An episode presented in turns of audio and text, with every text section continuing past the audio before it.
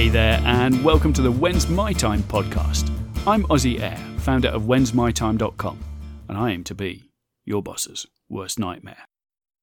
Well, it's Wednesday. No, it's not. It's not Wednesday at all. It's, it's Tuesday, the 20th of September 2016. Hope everything's good with you. Uh, you see what happens then when uh, days of the week seem to mean anything to you? You get confused. Well, at least I do anyway. M- maybe it's just my advanced years. But um, it's Wednesday. Oh, there I go again. It's Tuesday, the 20th of September 2016. Not a bad day here at all. And uh, I actually want to talk to you about a couple of things today. And they're both mainly to do with making sure that your day turns out great.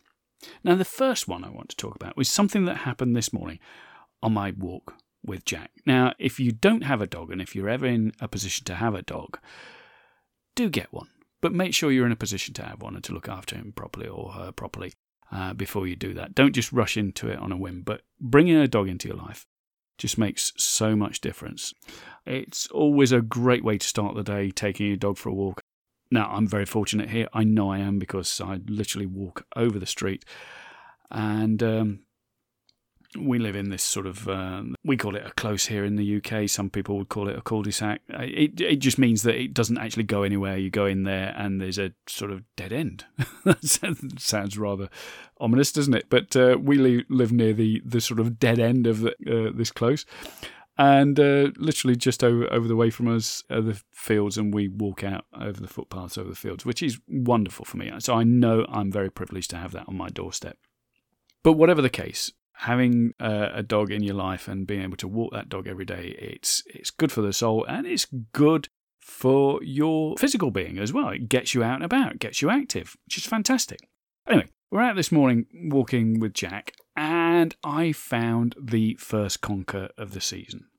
Now, if you're not in the UK, I think I think the fame of conkers is now starting to spread as it dies off here in the UK. But I think the conkers are now known elsewhere in the world, but conkers are the, the nut from a horse chestnut tree. They're totally inedible. In fact, I, I think they may even be poisonous. But as kids, we used to play a game called conkers, and in it, you bore a hole in, in this this nut in this conker, and you thread a string through, and you tie a knot on the end so the string doesn't pull through, and you you sort of fight with them, I suppose. One stands holding their string with the conker dangling straight below it, and the other one tries to hit it with their conker. And the winner is the one that eventually smashes the other. And this was a game as children that we used to play every year, and we could not wait for the conker season. I mean, really, there's no secret at all. My favourite season of the year is spring. I just love spring, all that new life bursting into growth. It's just a, a new beginning, isn't it? So I love spring. But seeing the first conker of the autumn is always a, a thrill to me because it takes me back. I'm an eight year old boy again. That, that's the thing. I'm an eight year old boy again, getting excited about seeing this little brown nut on the ground and thinking, yeah, I've got one. And then you look around, and you, and sometimes, some years, I actually have to stop myself coming back from a walk with my pockets full of these things I haven't played Conkers in probably 50 years, uh, but it doesn't stop me coming back with my pockets full of these. And, and Carol will look at me and raise her eyebrows and say, oh, there he goes again, the idiot. But it, it's just that sheer joy in the simple things, in simple memories. And it doesn't have to be a conker where you are, it can be anything. It can be anything that triggers a memory. Take the other day, for instance. I was walking with Jack, and uh, we saw within the space. Uh, Carol was with me as well that day, and we saw within the space of a couple of minutes both a heron and a kingfisher. And in both cases, I was immediately taken back to the first time I saw those birds when I was a boy. Herons we see fairly regularly now, but uh, it wasn't in the area that I grew up. It wasn't; they weren't common, and kingfishers were even less so. But it's just that excitement in these simple things. It just makes the day great. It's just wonderful. So that's one thing that I'd urge you to do is as you go through your day, just be aware of things that happen or things you see or things that come into your life that take you back to when you felt really good. Take you back to when you felt really excited about things. And they'll make you feel that way too. Now, the other thing that I wanted to say was I had a tech issue today. In fact, it's still not fully resolved. Now, if you're a, a regular listener to this podcast, you'll know that probably a month, two months ago, can't remember how long ago it was, I had a massive tech issue where my site went down and uh, I was on to my hosting company for I think something like 14 hours in total, spread over a, a, whole night. I was up all night and then for several hours the, the next day.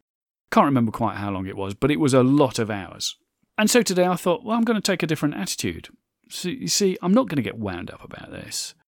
I'm just going to say, right, I'm going to write off the rest of the day for this. I'm going to say, right, I hadn't really got anything planned that had to be done today. I've got a project to work on for a client, but it hasn't got to be worked on today. I've got um, quite a bit of leeway on that.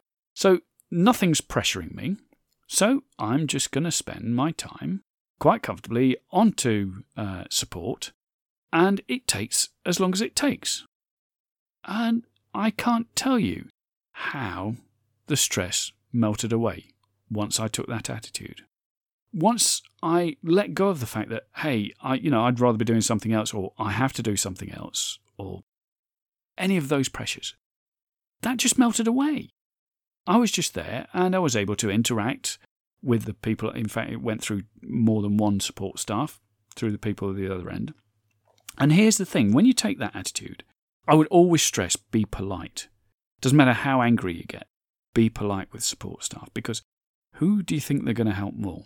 The person who's being an absolute jerk in their eyes, or the person who's trying to help them get a better day, the person who tries to understand the issues that they're having. Because don't lose sight of the fact that when you're talking to a support person on the other end, they're not just dealing with your call at that one time.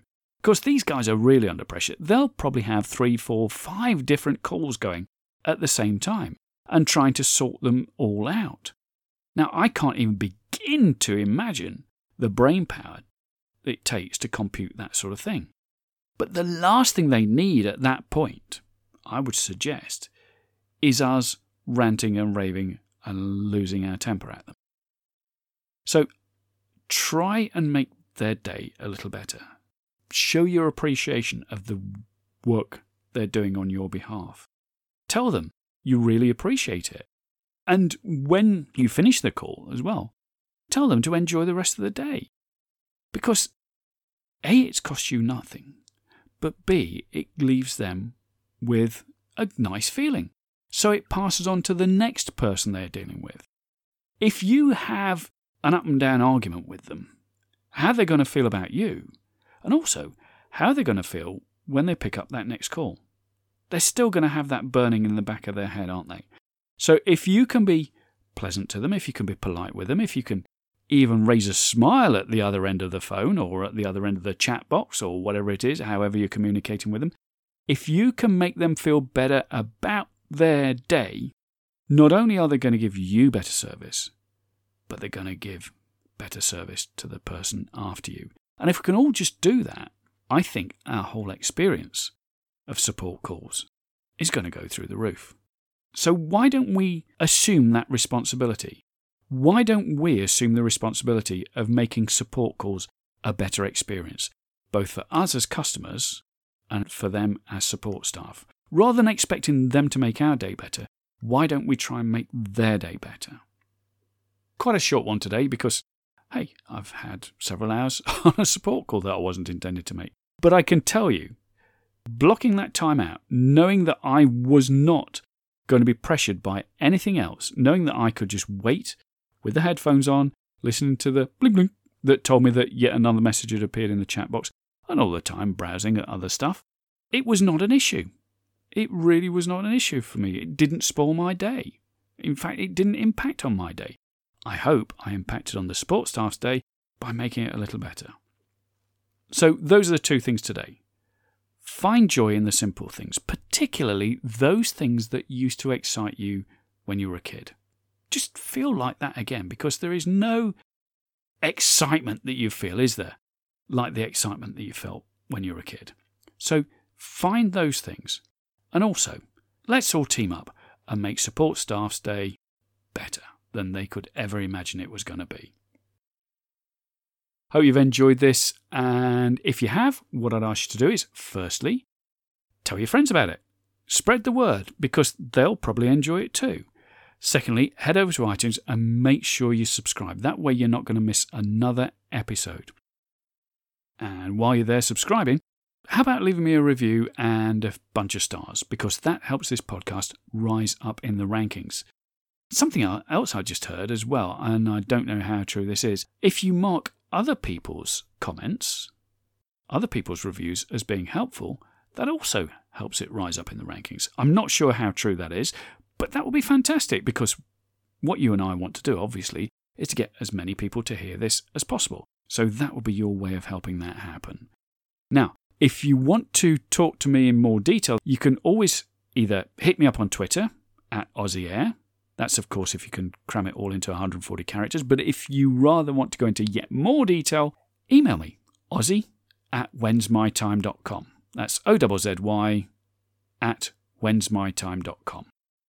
And uh, tell me what you like about the show. Tell me what you don't like about the show.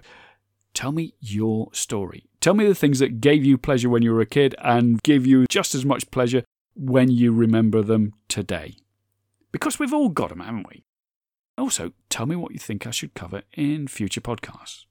Now, don't forget, if you head over to whensmytime.com, you'll find waiting for you there. A, there's a video that I recorded for you, and it's about 40 minutes long. And in it, I reveal the top 10 things I've learned since I decided back in 2010 that I was going to give up the corporate life for good.